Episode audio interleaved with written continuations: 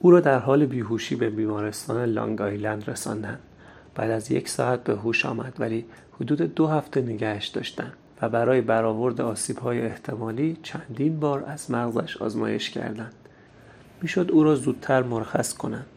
ولی ساچس تا ده روز چیزی نگفت و حتی یک کلمه با کسی حرف نزد. نه با فنی نه با من نه با ماریا ترنر که هر روز عصر به دیدنش می‌رفت و نه با دکترها و پرستارها.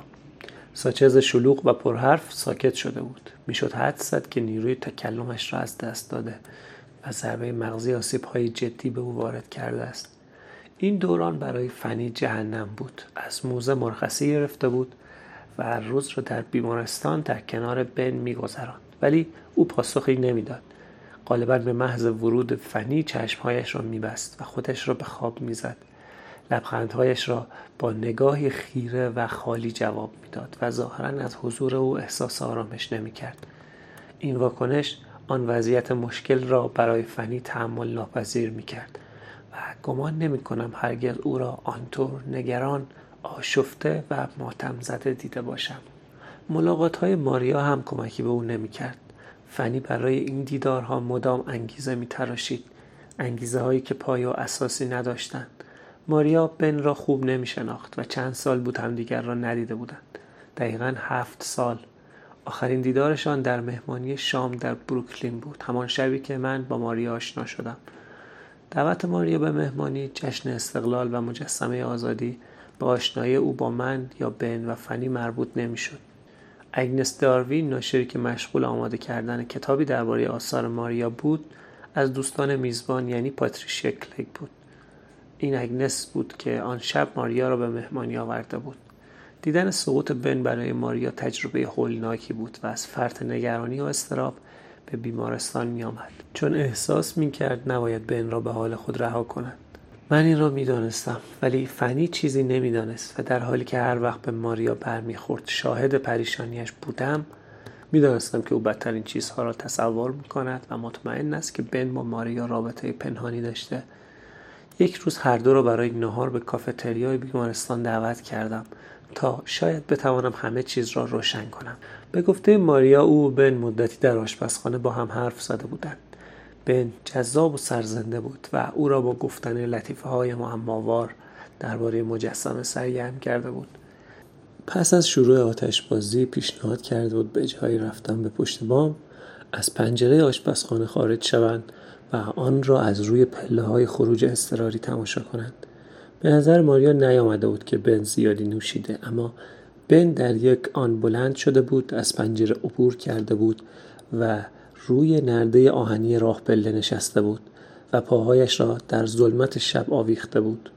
ماریا گفت از این کار او ترسیده بود. برای همین به سرعت خودش را به او رسانده از پشت بغلش کرده بود. تا از سقوطش جلوگیری کند. بعد سعی کرده بود او را به پایین آمدن راضی کند اما بن فقط خندیده بود و به او گفته بود نگران نباشد. در همان لحظه اگنس داروین وارد آشپزخانه شده بود و ماریا و بن را از پنجره باز دیده بود. آنها که پشت به او داشتند بر اثر سر و صدا و جنجال بیرون متوجه ورودش نشدند. اگنس که زنی تنومند و سرزنده بود و مشروب زیادی هم نوشیده بود تصمیم گرفت برود روی پله های خروج اضطراری. و به آن دو بپیوندد. در حالی که لیوانی شراب در دست داشت بدن درشتش را هر طور بود از پنجره گذراند و هنگامی که پایش را روی شبکه آهنی راه پله گذاشت پاشنه کفشش میان دو قطعه از شبکه گیر کرد. اگنس سعی کرد تا تعادلش را به دست بیاورد ولی ناگهان به جلو چرخید. فضای پلکان وسیع نبود و پس از برداشتن نیم قدم از پشت به ماریا تنه زد و با تمام وزن روی او افتاد. شدت ضربه باعث شد ماریا بازوهای خودش را شل کند و به محض اینکه ساچز را رها کرد او از روی نرده به پایین افتاد.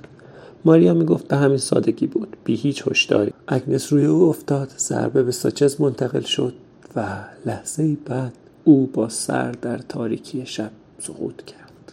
البته دانستن اینکه سوء زنش بی اساس بوده فنی را آسوده می کرد اما در عین حال هیچ چیز واقعا روشن نشد.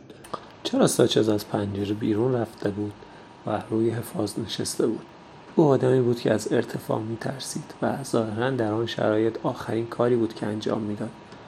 اگر پیش از سقوط با فنی روابط خوبی داشت چرا حالا هر بار که وارد اتاق می‌شد از او روی برمیگرداند؟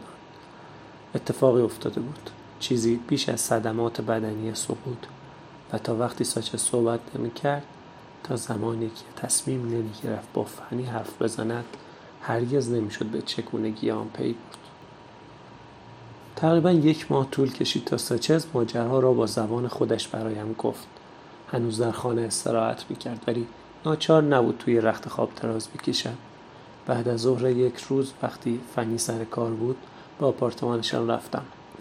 یکی از روزهای بسیار گرم اوایل ماه اوت بود. در اتاق نشیمن آبجو نوشیدیم. یادم هست که یک مسابقه بیسبال را در حالی که صدای تلویزیون را خاموش کرده بودیم تماشا کردیم. حالا هر بار به فکر آن گفتگو میافتم بازیکنان ساکت را بر آن پرده کوچک و پرنوسان می‌بینم که با حرکاتی نسبتا حساب شده در زمین می‌دوند. چشماندازی که با واجه های من در آوردی که همچون سیلاب از زبان دوستم جاری می‌شد در تضاد بود. ساچز گفت که ابتدا ماریو ترنر را درست نشناخته. البته با دیدن او در مهمانی متوجه شده بود که با هم آشنایی دارند ولی دیدار قبلیشان را به خاطر نمی آورد. به ماریا گفته بود من هرگز چهره ای را فراموش نمی کنم اما هرچه فکر می کنم اسم شما یادم نمی آید.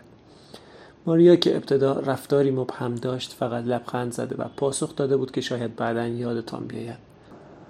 بعد اضافه کرده بود یک بار به خانه ایتان آمدم ولی چیز دیگری نگفته بود. ساچس فهمیده بود که ماریا او را به بازی گرفته اما از شیوه او خوشش می آمد. لبخند شاد و تنامیزش توجه او را جلب کرده بود و از شرکت در یک موش و گربه بازی کوچک بدش نمی آمد. روشن بود که زن با شعور و شوخ است و این به خودی خود جالب بود و ارزش دنبال کردن را داشت. ساچز گفت اگر نامش را گفته بود شاید طور دیگری رفتار می کردم. ساچز می دانست که من پیش از آشنایی به آیریس با ماریا ترنر روابطی داشتم. فنی هم با او در ارتباط بود و گاهی اوقات درباره آثار ماریا صحبت می‌کرد. اما هفت سال پیش در آن شب مهمانی اوضاع در هم و بر هم بود و ساچز هرگز نفهمیده بود که ماریا ترنر کیست. سه چهار زن جوان هنرمند به منزلش دعوت داشتند و چون ساچز با همه آنها برای نخستین بار روبرو می‌شد نامها و چهره هایشان را قاطی کرده بود و نمی‌دانست کدام به کدام است.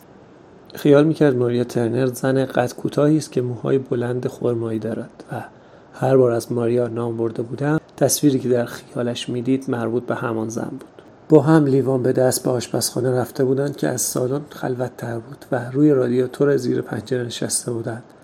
و از نسیم شب لذت برده بودند. برخلاف گفته ماریا ساچز به من گفت آن موقع کاملا مست بوده و سرش گیج می‌رفته و با اینکه مرتب به خودش هشدار می‌داده که بس کنه تا ساعتی بعد دست کم سلیوان بوربن را سر کشیده بود.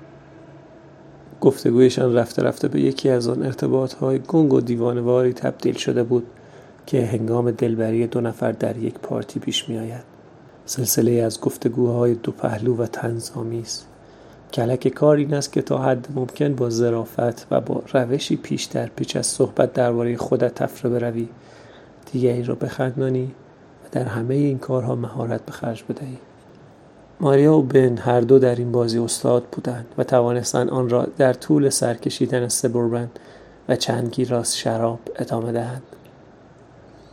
هم هوا داغ بود هم ماریا حال رفتن به آن مهمانی را به خاطر خسته کنندگیش نداشت.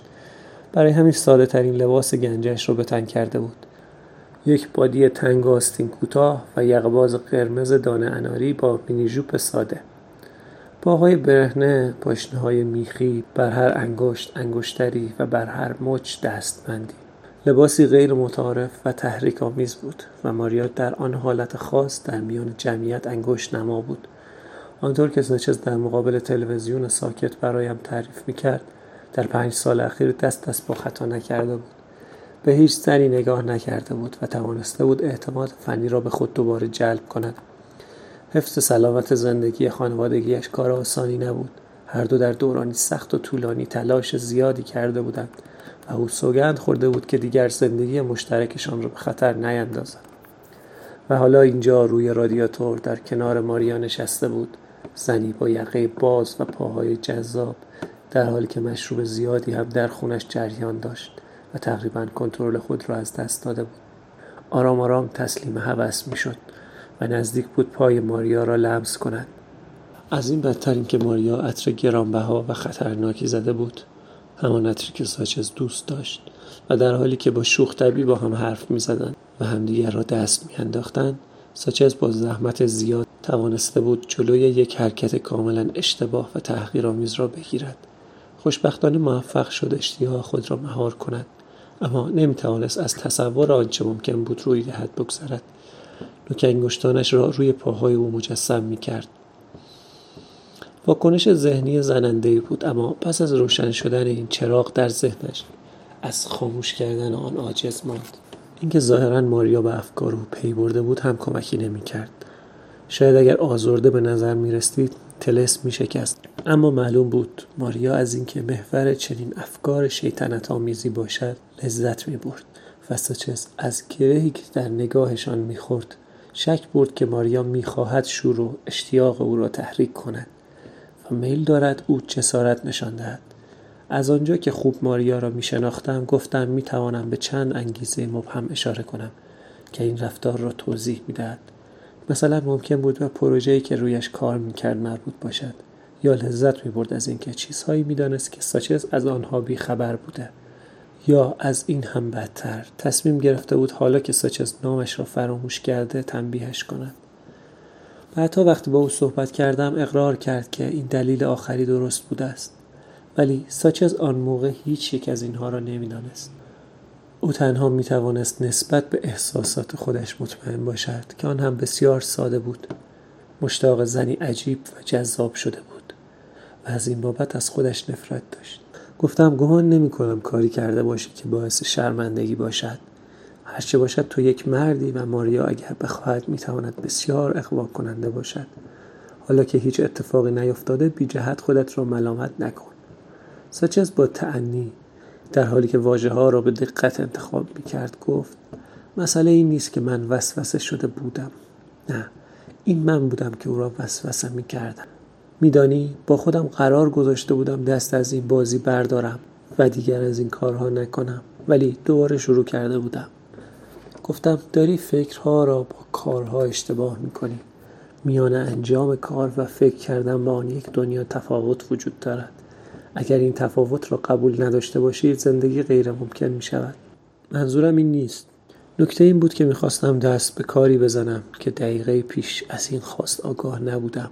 مسئله بیوفایی نسبت به فنی نبود بلکه به خودشناسی مربوط می‌شد. از پی بردن به اینکه می‌توانم اینطور به خودم کلک بزنم منزجر شده بودم.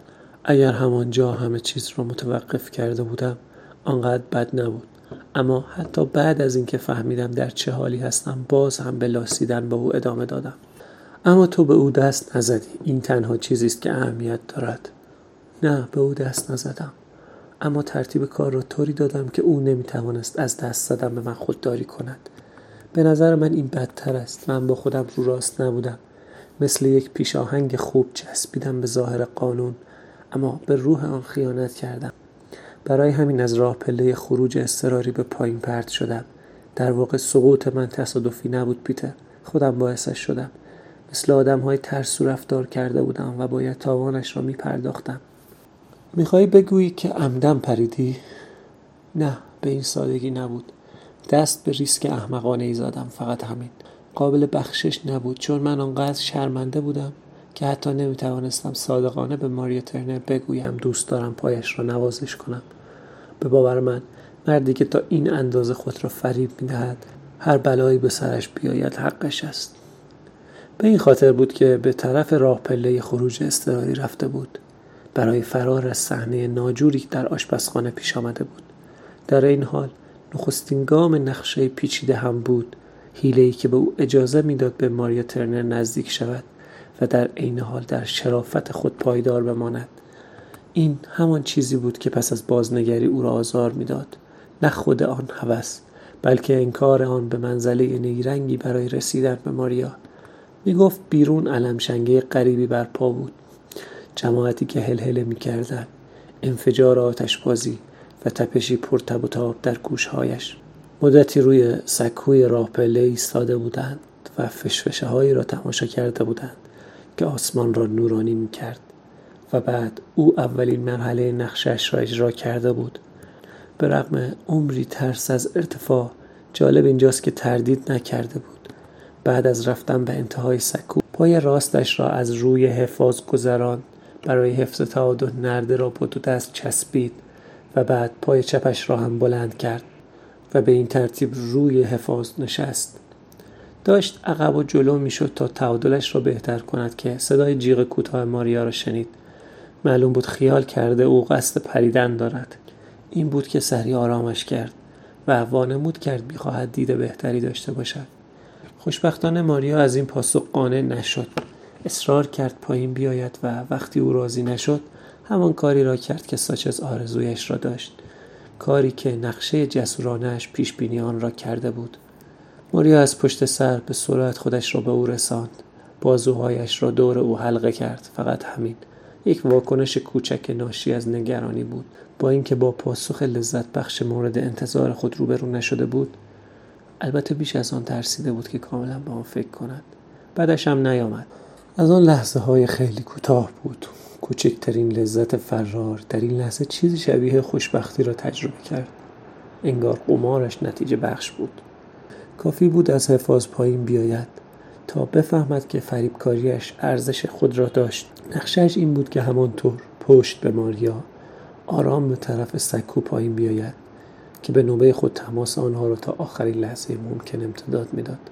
اما همین که کمی جنبید تا نقشه را اجرا کند پاشنه کفش اگنس در شبکه سکو گیر کرد و از عقب به ماریا تنه زد. ساچز مشت خود را روی نرد شل کرده بود و به محض اینکه ماریا به شدت به طرف جلو خم شد انگشت های او از هم باز شدند و دستش از تماس با نرد باز ماند. ناگهان احساس کرد از ساختمان به پایین سقوط می کند و لحظه بعد چیزی جز هوا پیرامونش نبود yes,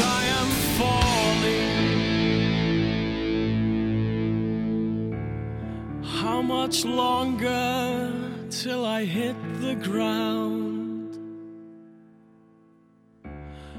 I can't tell you why I'm breaking down. Do you wonder why I prefer to be alone?